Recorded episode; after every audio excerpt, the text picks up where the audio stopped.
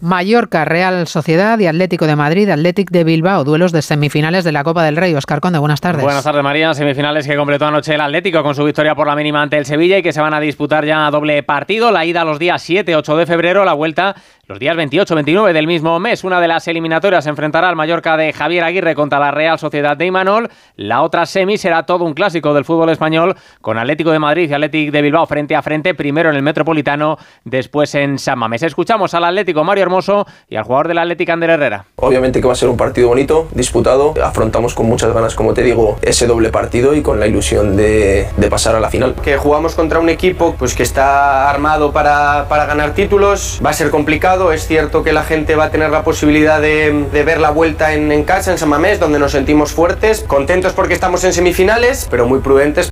Se abre hoy la jornada de liga con un duelo importante por la permanencia. Almería a la vez, mañana cuatro partidos más. Real Sociedad Rayo, Las Palmas Real Madrid, Barcelona Villarreal y Mallorca Betis. Intentarán los madridistas sumar tres puntos en Canarias para oparse a ese liderato que ostenta ahora mismo el Girona. Tendrán que hacerlo, eso sí, con la baja del sancionado Bellingham. Tras una semana de mucha polémica arbitral y con el presidente del Barça, Jan Laporta, hablando de una liga adulterada, ha querido responderle a Ancelotti acordándose del caso Negreira. Aquí no tenemos que desviar el tiro. Todo el mundo conoce lo que ha pasado en los últimos 20 años aquí en el fútbol español. Entonces ahí está el problema del fútbol español, no de la liga adulterada, porque la liga no está adulterada. La Fiscalía Anticorrupción, la Guardia Civil está haciendo investigaciones, tenemos que darle tiempo y esperar. Es desviar el tiro no tiene sentido. Ese partido del Barcelona ante el Villarreal se lo perderá por lesión Valde, cuya baja se une a las de Ter Stegen, Íñigo Martínez, Marcos Alonso, Gaby y Rafinha. Cita que tras la derrota en Copa se convierte en casi vital para un Xavi Hernández cuyo futuro en el banquillo azulgrana sigue siendo cuestionado. No lo sé si es injusto conmigo, ¿no? Pasa muchas veces estas cosas, ¿no? Siempre valoramos en, el, en este club a las personas cuando empiezan a, a marcharse.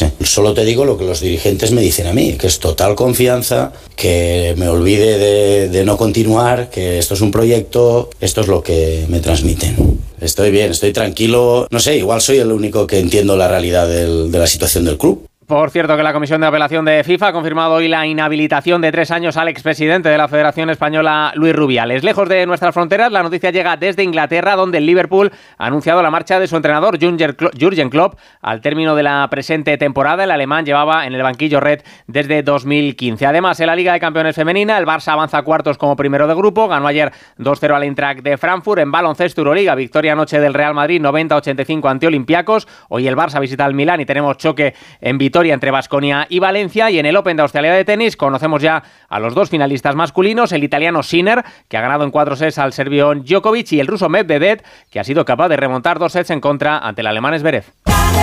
Si elegir es ahorrar for you, ahorra todas las semanas con ofertas como el salmón noruego entero